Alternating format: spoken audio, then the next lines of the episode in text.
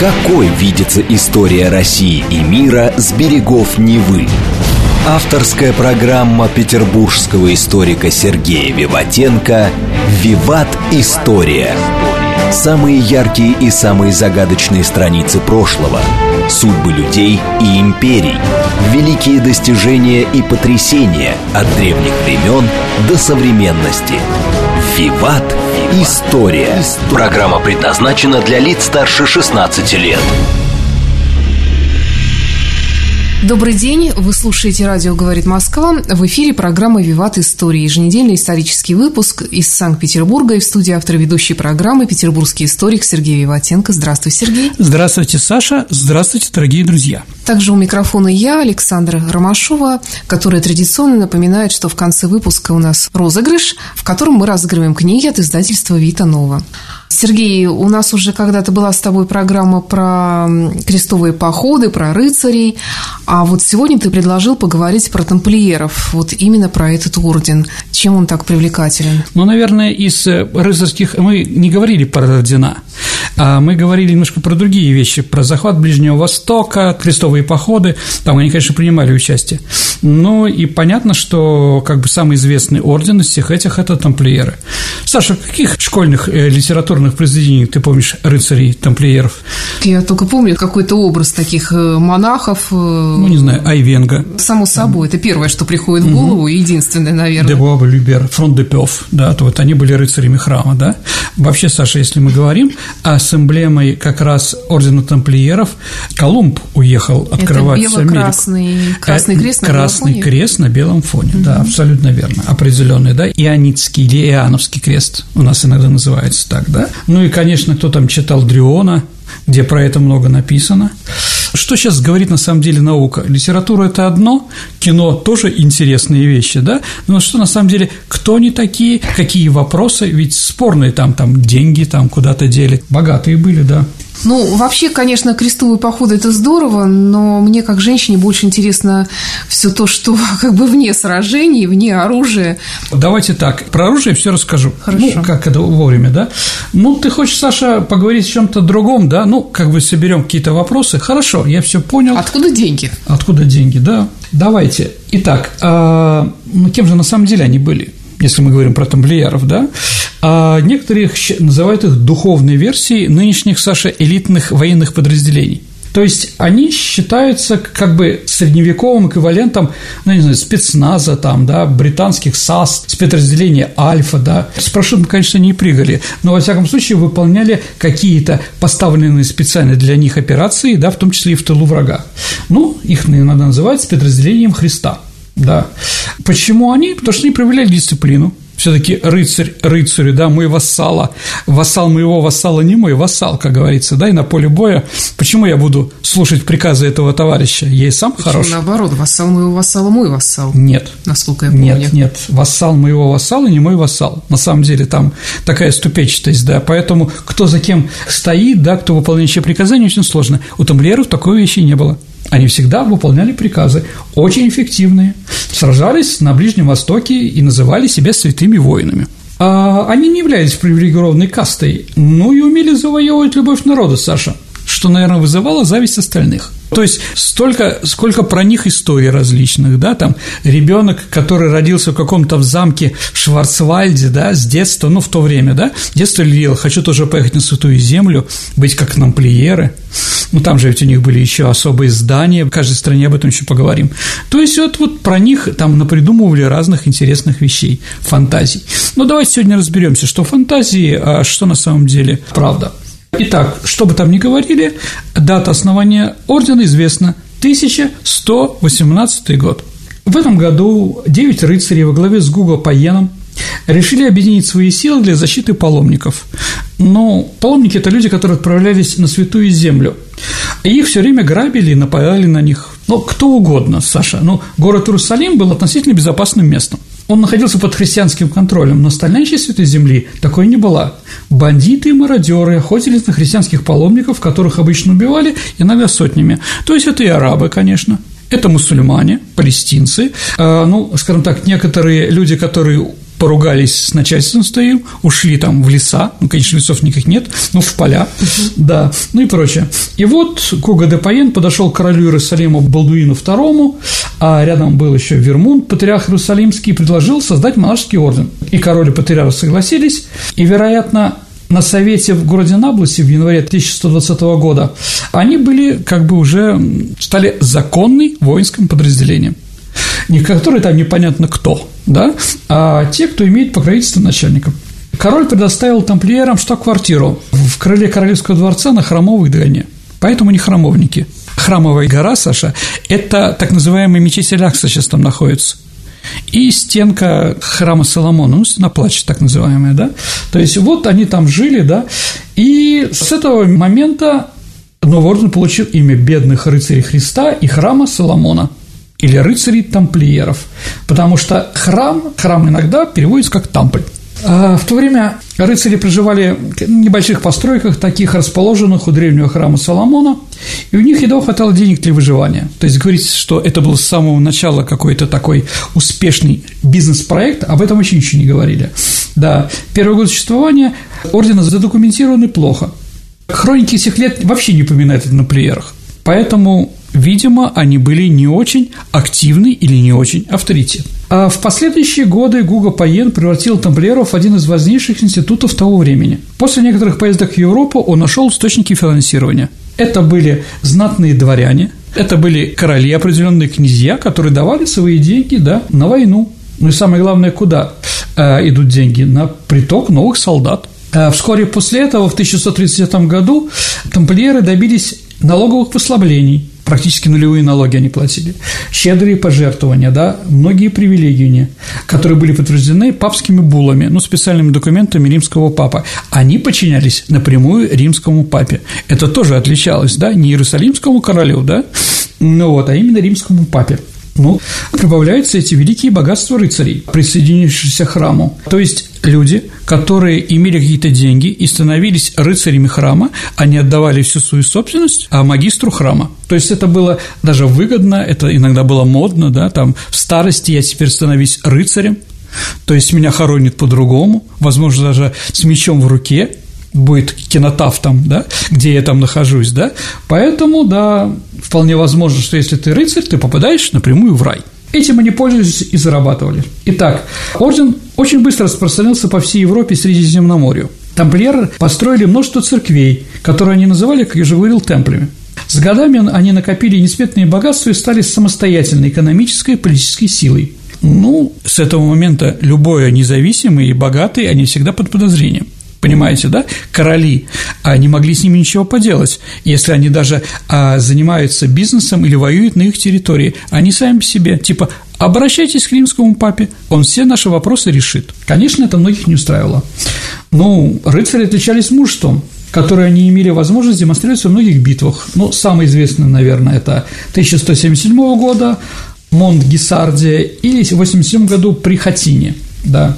А, ну, если говорить про Монтгисат, там, Саша, 500 рыцарей-тамплиеров помогали пехотинцам победить Алмию Саладина, которого было 26 тысяч человек. А так тамплиеры удар за ударом создавали свою славу. Ну, Саш, ты просишь, чтобы какие-то такие вещи более там не, не военные, да? Ну, давайте поговорим. Кто мог стать рыцарями? Какие вообще, да, вот интересно, да? У них были свои законы, уставы. И вот устав пишет, что Э, рыцари, во-первых, вступление в рыцарство было бесплатным, добровольным. Кандидат может быть из бедных, не только из богатых, но кто-то же должен может воевать еще. А, да, это может быть, но они закроют на это глаза, если он очень храбрый, если он очень умный, да, и прочее, прочее, прочее. Вступительные экзамены сдавал? Ну, его же смотрят, проверяют, там определенные вещи были, просто так-то нет. То есть он, человек, отдает себя полностью рыцарскому ордену. Это уже о чем-то говорит Саша. Он был мотивирован, да, этим, да? И какие же критерии были, да? Что могли, что не могли делать? Правила там статей очень много, там до 700. А, значит, быть старше 18 лет, ну, то есть совершеннолетним, что естественно. А не быть купцом, не принадлежать другому ордену, то есть в двух орденах сразу там на двух лошадях не усидишь. А не быть в долгах, вы знаете, да, там проигрался в карты, среди не в монастырь, а в орден, да? Всем привет. А быть прекрасным психическим и физическим здоровьем. То есть не быть инвалидом, если мы говорим о физическом здоровье, да? Но психически они там сами как-то разбираются. Вот. Не был отлученным от церкви, не был крепостным. То есть, в принципе, если ты крестьянин, а не крепостной, но ты здоровый, умеешь воевать, да, пожалуйста. Лузианы, это лузиньяны, такие короли, да, рыцарские, они были, по-моему, вообще там из армян, были из крестьян потом, кто дослужились. В ордене тамплиеров также можно было дослужиться до каких-то высот. А кандидат был предупрежден, что в случае доказанной лжи он будет немедленно уволен. То есть то, что я перечислил, оказалось не так. Если бы ты солгал об этом, то ты бы сделал бы лжесвидетельство Богу, так писалось в статье 668, в котором говорилось, почему врать нехорошо. Да? А посвящение, ну или рецепцию, прием, да, в орден был глубоким, глубоко тайным церемонией, достаточно торжественно, но туда никого не пускали. Мы уже говорили в какой-то передаче, там, что они там целовали и так далее, поэтому останавливаться в этом не будем. Наверное, это не это главное. А да, ну и вот то, что это было под табу, было запретно смотреть, как они приносят присягу, а, конечно, вызвало подозрение у королей, у инквизиции, ну и у некоторых других людей, которые у них был зуб, как говорится, да, что они там делают и, и прочее. Когда уже начался процесс над тамплиерами, Филипп Красивый, да, Филипп IV французский, обвинил их, что неофиты должны трижды отречься от креста – во время этого, да, а, этого таинства, да, и повлиять на Святой Крест. Ну... Какие-то странные выдумки, это же все таки католическая секта. Слушайте, вот я и говорю про это. Какие-то вопросы, да, есть, да. А вот. Новый член должен отписать, как я уже говорил, все свои богатства. Ну вот я поэтому и сказала слово секта, потому что какие-то правила секстантские такие. Еще раз, давайте так. Все, что непонятно, или все, что неизвестно, вызывает всегда вопросы. Вполне возможно, что Саша, может, вы и правы насчет того, что это секта. Но, в принципе, доказательств этого мало. Э, иногда женатому человеку, который решил стать рыцарем, разрешалось присоединиться, если у него было разрешение от жены. Но ему не разрешалось носить белую мантию, они же были все в белом, ну, мы еще об этом поговорим, да? Финансы. Вот, наверное, деньги, что должно интересовать всех. Да? Финансовая деятельность ордена предусматривала, что люди могли сдавать свои товары и деньги во время паломничества в Иерусалим. То есть они первые, Саша, придумали векселя. Что это такое? Ты приходишь где-нибудь в Париже, там свой тампль, или в Лондоне, там тоже тампль есть, говорит, здравствуйте, а я еду на Святую Землю, я несу с собой тысяча, я не знаю, там, золотых, да, я вас сдаю здесь, потому что в дороге тройне опасно будет, если ты едешь с деньгами без денег попроще как-то ездить, да? Говорит, да, говорит, вы у нас сдаете эти деньги, я вам пишу расписку, с этой распиской приходите к нам в Орден Тамплиеров там на Храмовой горе, да, и там получаете эти тысячи. То есть вот такое, то есть первые, кто занимались депозитными чеками, да, векселями, это были как раз тамплиеры. А, те доходы, которые э, получали рыцари, уходили в специальную сокровищницу в штаб-квартире ордена в Иерусалиме. Но еще имелось два хранилища, так называемые, Тампль в Лондоне и Тампль в Париже. А в 1646 году французский король Людовик VII, когда он отправился во второй крестовый поход, он оставил свою королевскую казну под опекой рыцарей храма. То есть все деньги, которые у него были, он отдал их рыцарям на хранение. «Вернусь, отдадите». «Да, мессир, естественно, мессир». Также сделал английский король Генрих II. Тоже, уезжая в Святую Землю, все деньги отдал английским тамплиерам. Ну да. А, эта практика, в общем-то, была очень распространена все средневековье и доходила до Филиппа IV французского. То есть еще раз, кто-то умирает, кто-то кто-то уезжает, иду на гражданскую войну или еще какую-то, все свои сбежения отдаем рыцарям. Ну, вернусь, они вернут. А если убьют, ну, что делать? Тогда рыцарям это, они прислуга растащит, как говорится, да? Итак, что же имели рыцари на тот час пик, на начало XIV века, когда их сожгли? Да, примерно. Какая собственность была в это время у рыцарей-тамплиеров? 9 тысяч замков, Саша, официально, официально принадлежащие рыцарям, да. Что-то построили, что-то дарили, что-то несовершенствовали, что-то захватили. Ну, там разные же, особенно на Святой Земле, там непонятно, кто до этого принадлежал, да. Сколько их всего-то было на 9 тысяч замков? Ну, они туда могли посылать не рыцарей. Вообще на одного рыцаря приходится, ну, где-то челить 5-7-10 человек. Я думаю, дорогие друзья, когда мы будем говорить с вами про Невскую битву или про взаимоотношения рыцарей с Новгородом и Псковом, у нас, наверное, будет еще такая передача, мы обязательно скажем про Чудское озеро, сколько там было на самом деле рыцарей, да, и у каждого рыцаря были свои там пажи, помощники, да, да, кнехты. Говоришь, что их там человек 30 было. Ну, примерно там, да. На самом деле, один-два рыцаря могут спокойно руководить, да, своей крепостью. Ну вот помните, опять-таки, Вайвенга, да, там же ведь рыцарей было не так много, которые защищали свою крепость, да? Так и здесь. Итак, 9 тысяч замков. Дальше громадные участки земли по всей Европе и Средиземноморью. От Португалии до Священной Земли, Шотландии, Франции, Германии и так далее и тому подобное. А они покупали и управляли фермами, распространяли виноградники, ну, то есть от вина же тоже бизнес есть, да? Они построили массивные каменные соборы и замки. То есть у них еще был строительный бизнес. Ну, как бы, если построили столько там, да, или там содержат, наверное, у них есть и камнерезы, и архитекторы, и прочее, прочее. Они были вовлечены в производство, импорт-экспорт, у них был громадный флот кораблей. Вот. Полностью им принадлежал остров Кипр ну, в XIII веке. То есть, Саша, орден тамплиеров мы можем назвать первой многонациональной корпорацией, которая была в Европе. Представители разных стран объединились для общего бизнеса. У меня такой еще простой бытовой вопрос. Что они ели, что пили, наверное, здоровьем отличались? Ты говорил, что туда больных не брали? Но на самом деле тамплиеров был символ всего. Это был анти-человек средних веков. Во-первых, долголетие. Ну, в то время ходили слухи и предположения, что на тамплиеров а, сошла Божья благодать, они нашли свой волшебный напиток, который не пили, и поэтому продлевали жизнь. На самом деле, Саша, ответ на то, что почему они жили на 40 лет дольше, чем средние европейцы в то время, а, заключается в правильном питании гигиены. А воины-монахи питались не так, как все остальные. Во-первых, закон – еда в тишине. Похвально. Согласимся. Да, это не такие там, как там портос там и прочее, это ну, там да, за столом, да. да, украшение стола, да.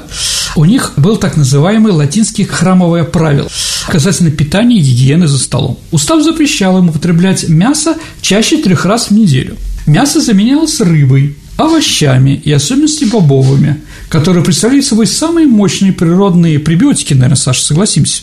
Ну, то, что сейчас говорят про «я не знаю, я не худею», ты, наверное, борешься с этим, хотя девушки такие вопросы не задают. В средние века, Саша, пища была высококалорийной и содержала большое количество жиров. Жирное мясо. Особенно если речь шла о представителях самых высоких классов. Ну, помните Рубинс, каких он рисовал мужчин? Да? И женщин. И женщин, да, чем толще, тем жизнь удалась. Я не знаю, сейчас вот у Маори, которые там хаку танцуют, таких здоровые эти самые э, жители Полинезии, там, да, Океании, да, э, считается, что тем толще, тем богаче, чем счастливее. Но они живут до 40 лет, правда. А, вот.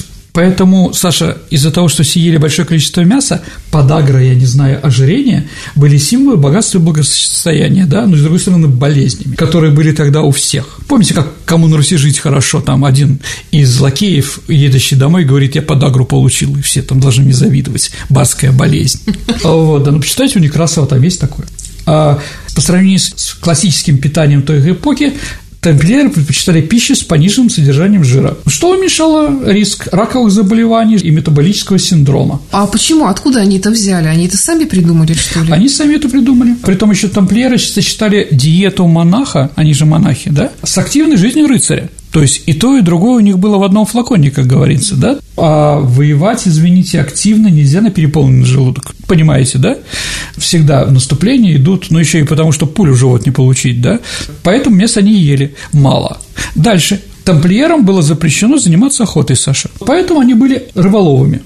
Еще одним неизменным ингредиентом для тамплиеров было оливковое масло – ну, понятно, Ближний, Ближний Восток, Франция, Италия, но, наверное, оливковое масло сейчас главный ингредиент так называемой средиземноморской диеты. А воду таблера обыкновенно разбавляли апельсиновым соком для достижения антибактериального эффекта. А вино добавляли мякоть алоэ, которая обладала антисептиком. Ну, мы знаем, столетник, он всегда обладает, да? То есть это все придумали тамплиеры – то есть, по сравнению со всеми остальными, у них была совершенно другая еда и другие взгляды. Какие молодцы. Да. А всегда, вся место, где они питались, так называемая трапезная, катерть, всегда должна быть чистым.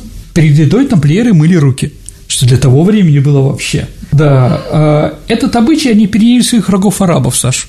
Потому что если говорить про гигиену, может, мы сделаем передачу про гигиену, ну, когда-нибудь. А вот для арабов эти рыцари были вонючие там и прочие, да, эти вот христиане, да, каролинги, так называемые франки, да, они все вонючие, них пахнет, они не моются, не меняют белье и так далее и тому подобное. Так вот, рыцари не смотрели на них там, как непонятно кого, а учились у них.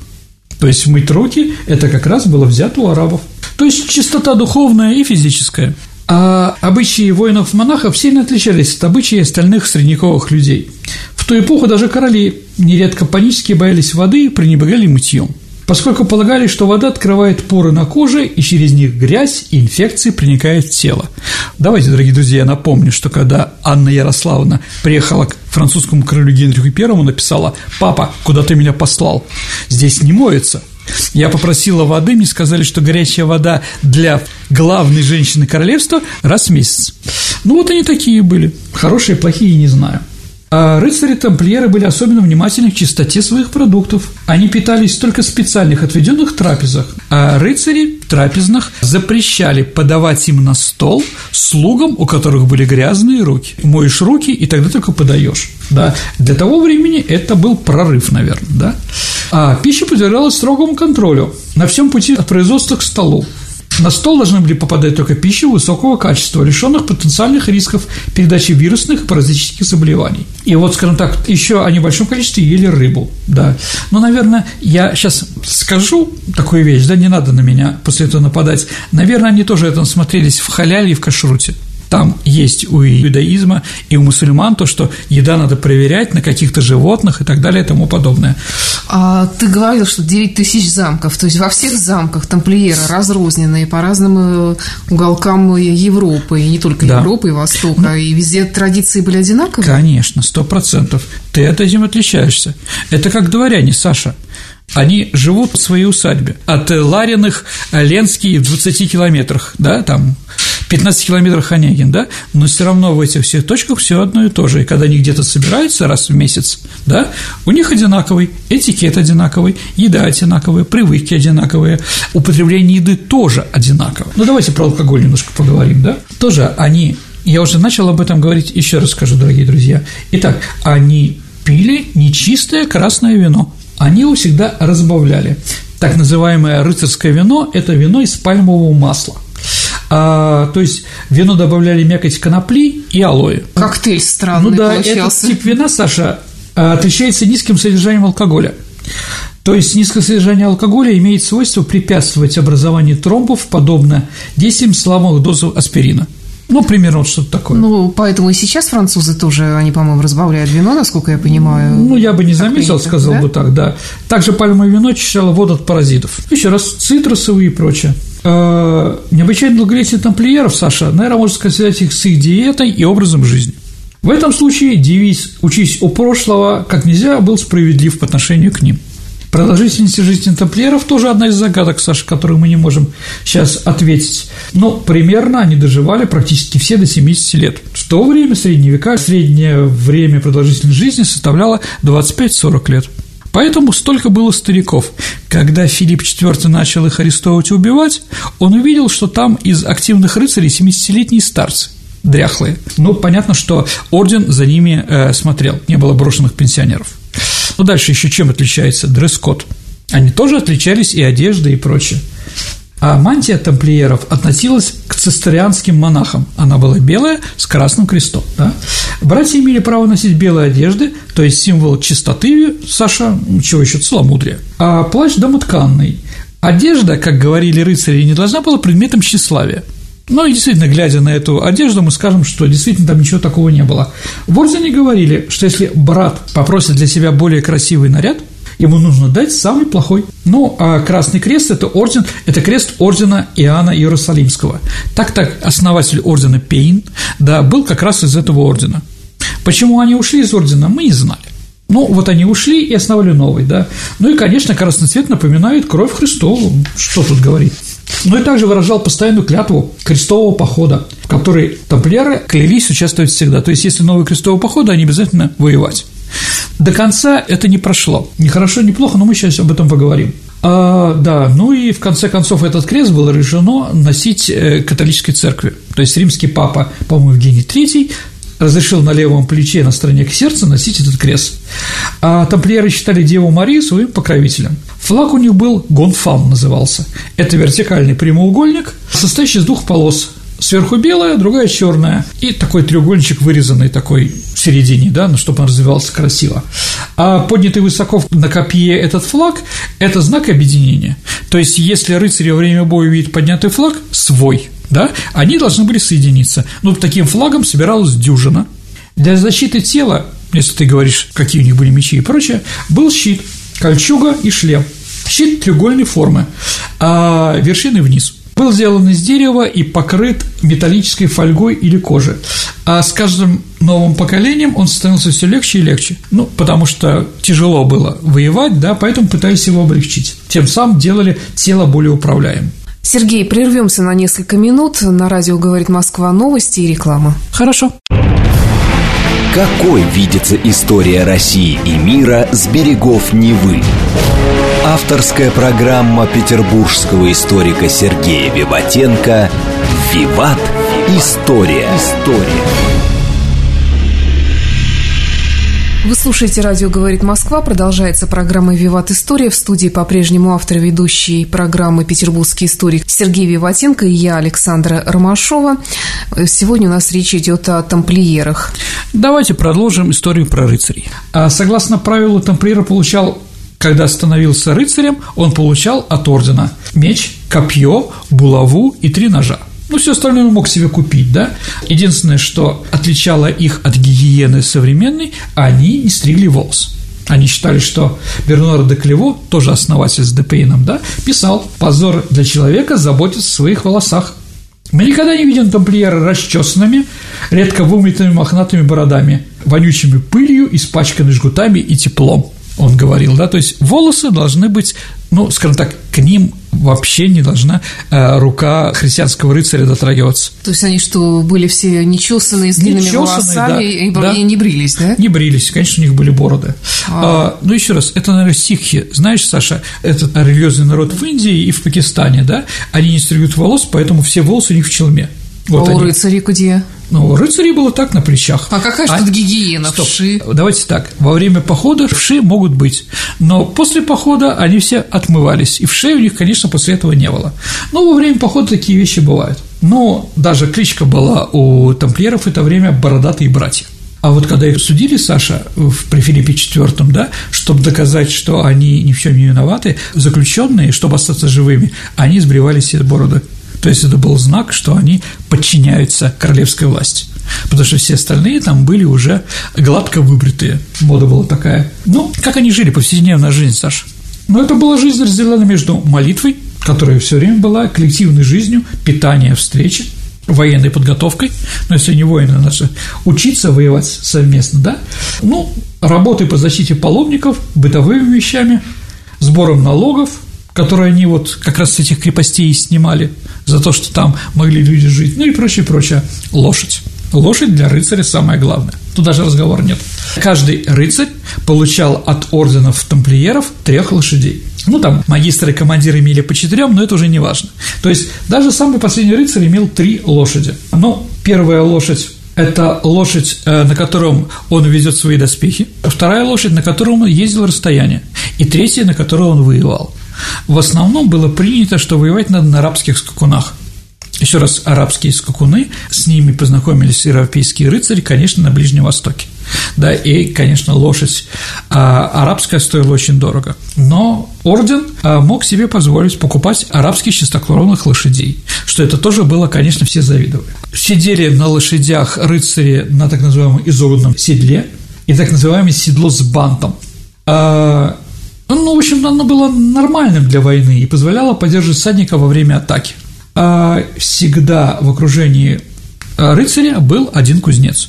Но кузнец, он нужен для рыцаря, для его лошадей, для его помощников и так далее и тому подобное. То есть всегда вот из этих 20-30 человек, которые были вокруг рыцаря, был еще представитель этой профессии. Ну, как долго продолжалась э, такая вот э, активная жизнь этого ордена, э, и когда пришел закат? Ну, давайте так, что, конечно, с годами Саладин и другие арабские руководители выдавили всех христиан из Ближнего Востока. Ну и куда они там пытались свои крестовые походы. А вот в конце концов выгнали и тамплиеров.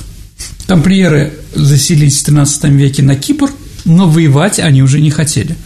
Они продолжали заниматься уже только не войной, а бизнесом. Векселями все это продолжалось. Корабли, налоги. Они давали деньги, э, деньги в долг королям.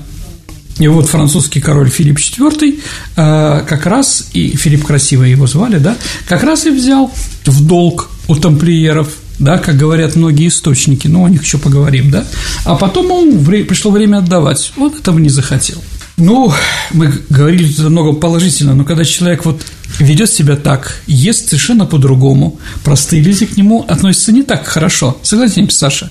Он как изгой, да, как белая ворона.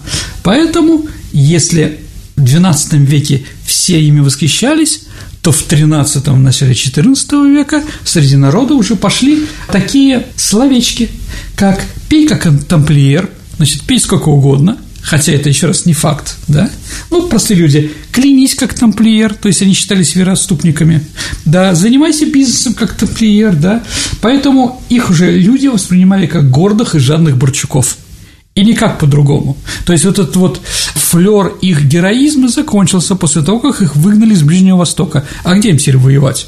Ну, они пытались там где-то там по границам там, да, а, воевать, но не всегда удачно. А некоторые историки, как я уже сказал, приписывают ответственность за катастрофу самому Жаку Дюмале, магистру. А, он был избран магистром храма в 1293 году на Кипре, после того, как они отдали последнюю крепость Сен-Жан-Дакр, которая была на берегу Палестины. Климент V и другие римские папы предлагали все время проекты новых христовых походов. Помните, мы говорили, Саша, что если крестовый поход, рыцарь сразу бежит и воюет, да? А Гималь сказал, нет, а мы не готовы а у нас некого и так далее и тому подобное. То есть он отказался, ну, орден тамплиеров глаз Гимале отказались участвовать в крестовых походах. То есть, а чем они занимаются? Бизнесом? Под процентом дают деньги, да? Никому это не нравилось, да? А больше скажу, что когда их вот начали арестовывать и прочее, то оказалось, что боевых молодых, э, молодых тамплиеров, которые могли воевать, профессионалов, в ордене практически не осталось. Это были бизнесмены, капитаны кораблей, да, там финансисты, кто угодно, но только не военачальники. Из тех, кто воевал, им было, как э, Жаку де Мали, по 70 лет. Вот они когда-то давно-давно воевали, да, и после этого еще 40 лет, как бы, да, на этих слухах и прошлых победах строили свою жизнь. Поэтому, да, Мале сделал сам многое, чтобы отвернуть от себя власть имущих на территории Европы. Некоторые считают ученые, что спорным участие папы в аресте тамплиеров – Три встречи между Филиппом Красивым и Климентом V между 1306 и 8 годов, в ходе которого обсуждалась судьба тамплиеров, опирается на спорный итальянский документ, Саш. То есть говорить о том, что а если мы верим в этот документ, то да. Но, в общем, многие историки склоняются, что это документ поздний. Единственное, что действительно находит, что действительно король Франции и папа встретились э, в мае 1307 года за несколько месяцев до ареста. То есть одна встреча была. Но не три, как у нас пишется везде, как писал Дрион. Э, вот. Целью уничтожения ордена Филиппом IV, ну да, всегда считается одно – захват сокровищ тамплиеров. Но сейчас это тоже активно оспаривается, потому что сокровища храма не нашли, а даже по спискам, которые было, оно намного ниже, чем о них говорили, да, а, притом Филиппу IV удалось преодолеть свои финансовые трудности. А он установил регулярные налоги во Франции, обложил налогами евреев, ломбардцев, ну, итальянцев, которые занимались бизнесом, да, а, в Италии, да, ну, иногда конфискуя их имущество. Ну, еще он делал такие вещи, как девальвация валюты. То есть говорить о том, что у Филиппа не было денег, я бы не стал. Но, с другой стороны, аппетит приходит во время еды, а что там, может быть, и повезет. Конечно, Филиппу IV не устраивалось в первую очередь то, что орден не подчиняется ему на территории Франции. Конечно, это не могло нравиться государю, потому что государство в государстве было абсолютно не нужно королю. Нет, ну опять-таки, неужели они были такие многочисленные, эти тамплиеры? Ну, во-первых, никто не знал, сколько их было. Давайте так. А вот, во-вторых, немногочисленные. Ну и что? Есть авторитетные люди, которым не нужно там, да, там у римского папы Саша нету дивизий, да, кроме швейцарской роты охраны, да, больше ничего. Но это не значит, что он не авторитетный. Здесь сложно все это, понимаете, да? А вот так или иначе, так или иначе, он еще должен был им, надо же отдавать. То есть усиление королевской власти во Франции при Филиппе IV привело к конфликту, с одной стороны, с тамплиерами в меньшей степени, но самое главное, Саша, конфликту с папой. Король существенно ограничил имущественные и судебные права церкви на территории Франции, что, конечно, римскому папе не нравилось. И папа Бонифаций VIII в 1296 году запретил французской светской власти взимать поборы с духовенства, а духовенству платить а, какие-то деньги государству без решения папы. На что Филипп IV ответил на это запрещением вывоза из Франции золота и серебра, что исключило поступление в папскую казну. Ну, то есть борьба была на самом деле просто не между французской короной и тамплиерами, а между французской короной и римским папой, за которыми стояли тамплиеры, да? Ну и все это закончилось очень весело. Э, Филипп послал на горе и Гиома Полизиана э, своих агентов в Италию, и, в общем, они очень сильно, скажем так, они арестовали римского папу, захватили собор, где он находился, это привело к его быстрой смерти. После него был назначен уже французский римский папа Климент, который был, в общем-то, выполнял решение Филиппа IV. Филипп IV в 1302 году создал Генеральный штаб, э, на котором было представлено духовенство, и на ассамблее, где рассматривал вопросы обсуждения папы как еретика. А вот. Но если папа еретик, да, то, наверное, и те люди, которые э, стоят под ним, а именно тамплиеры, тоже враги. Психологический еще момент, Саша, надо понимать. А члены городского управления Парижа, а у них было самоуправление, э, решили переложить тяжесть налогов, которые их заставляла власть, на ремесленников. Ремесленников это не понравилось, и начались антиналоговые городские восстания. Несколько восстаний, да? Наиболее крупный из них было восстание 1306 года в Париже.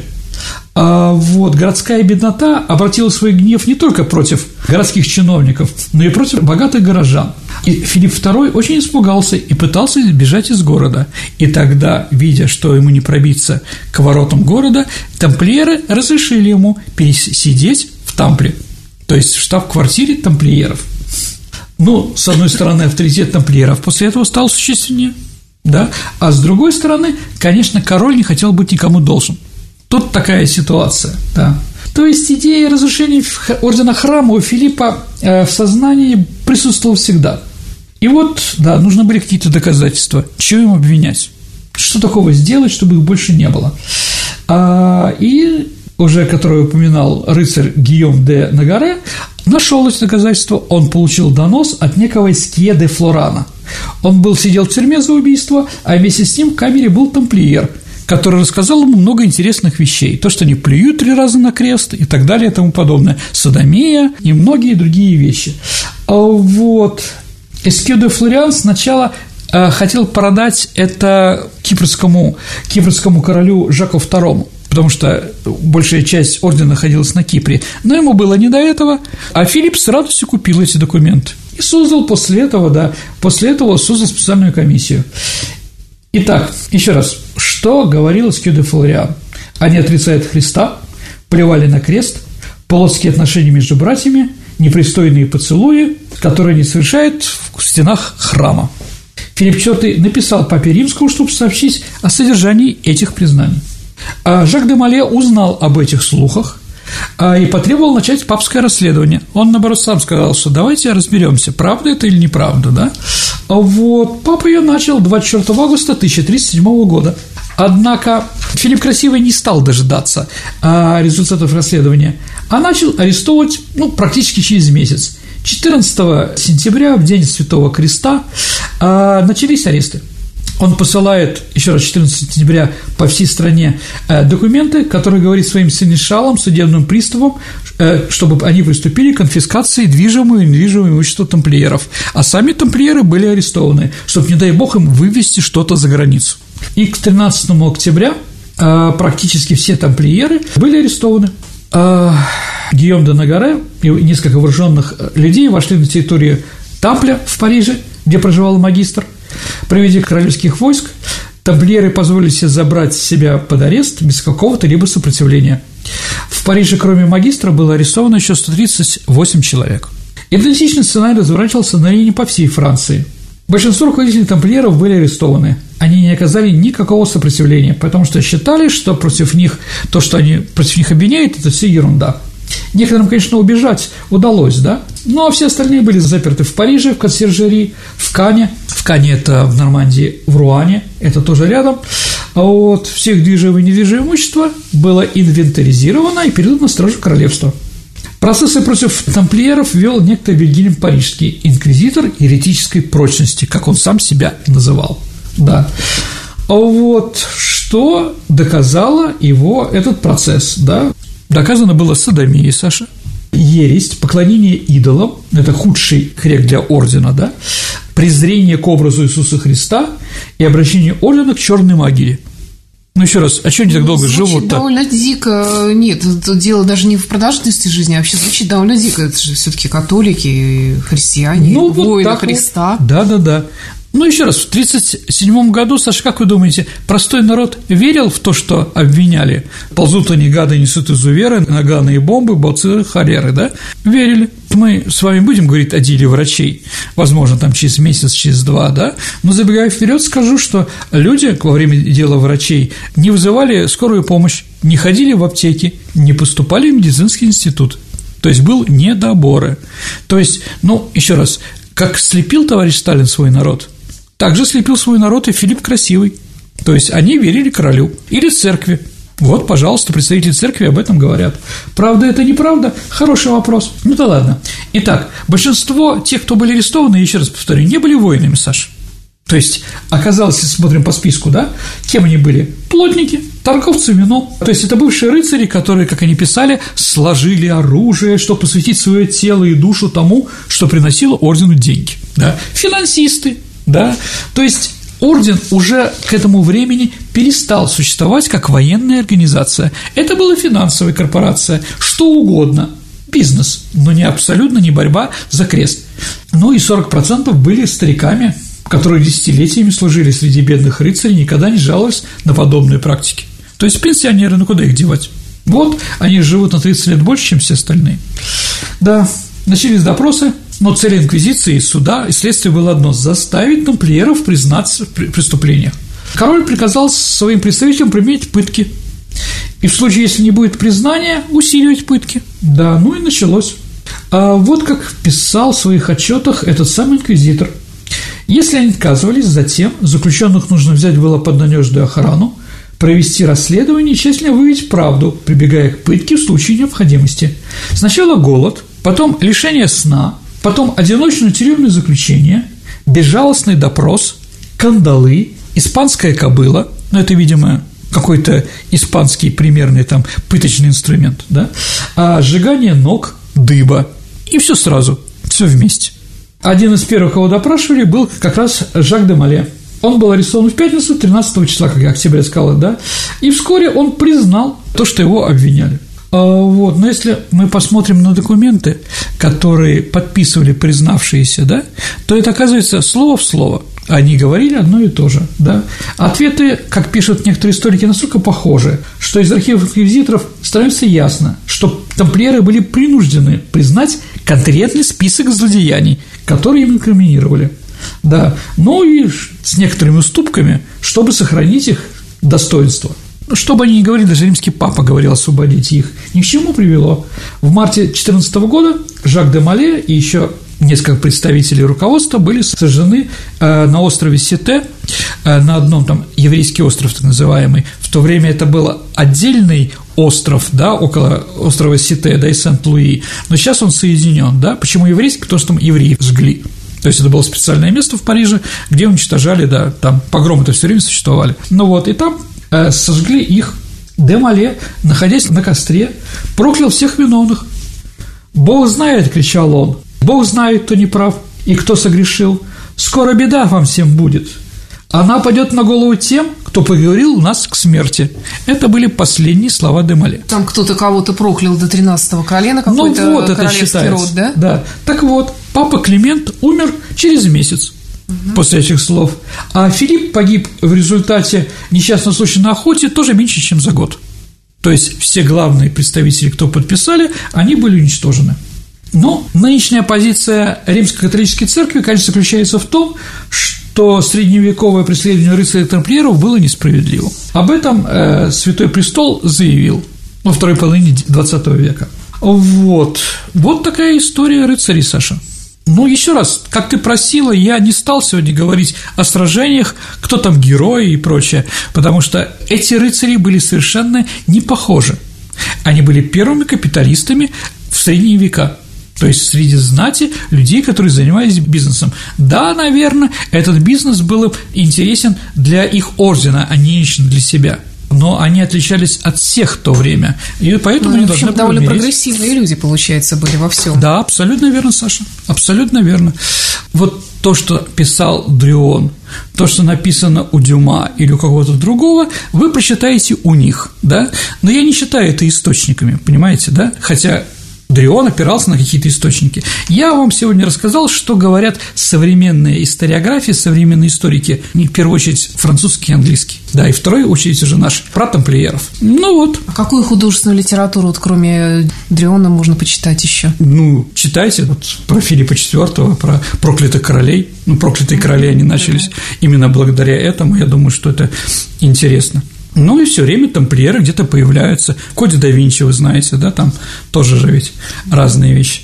Если будете со мной на экскурсии в Париже, Саша, да, я обязательно вам покажу линию розы. То есть она есть в Париже в определенном месте, там, ну, которые они там искали там и прочее. Есть Тампль, да, станция метро и в Париже, и э, в Лондоне, конечно, да, остатки этих замков, церковь, где они похоронены, ну, вот английский особенно Тамплер, да, там они с кинотафами, то есть с барельефами такими лежащими, очень интересными. Вот. Я думаю, что история тамплиеров продолжается. Сейчас они тоже существуют в каком-то виде, да, там, возможно, Саш, вот это возможно, да? Поэтому я об этом ничего и не говорю. Ну, почитайте что-нибудь про Сенклеров, шотландский такой, э, шотландский э, род. Вроде они в Нью-Гемпшир уехали. Но еще раз, это вот такие спорные вопросы. Ну, еще раз, дорогие друзья, может быть, мы своими передачами специально и провоцируем вас, чтобы вы что-то открыли, что-то прочитали или по-другому взглянули на известные вам события. Ну вот, наверное, Саша, на сегодня про тамплиеров все. Спасибо. Ну а теперь наша постоянная рубрика, в которой историк Сергей Виватенко отвечает на вопросы наших слушателей. А, вопрос от Олеси Рогачева. Расскажите все же о старом и новом стилях календаря. Юлианский, григорианский календарь. Получается, что до перехода на григорианский календарь Россия отставала от других стран на две недели. Помогите разобраться. Ну да, да, абсолютно верно. Разница была.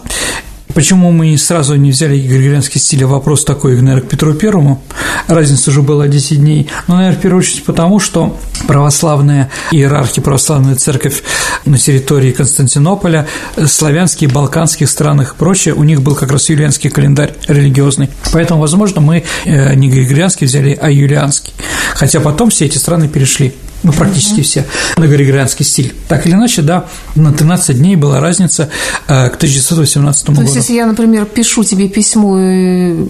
Если ты пишешь, э, и, и если ты пишешь по 1 юлианскому января? 1 января, то в Европе уже 13 января, да, поэтому такое произошло. Поэтому на 15 февраля 2018 года такого дня у нас не существовало в принципе. Мы сразу перескочили, когда в 2018 году перешли... Какого, с какого дня не существовало? Ну, 15 февраля, например. То есть, когда мы эти 13 дней, да, то есть 13 дней в феврале, они исчезли. То есть, их у нас не было в принципе В истории. в истории, да. Очень интересно. А Вот, да. Ну, поменялись. Что делать? Да, это не хорошо, не плохо, мы стали как в Европе.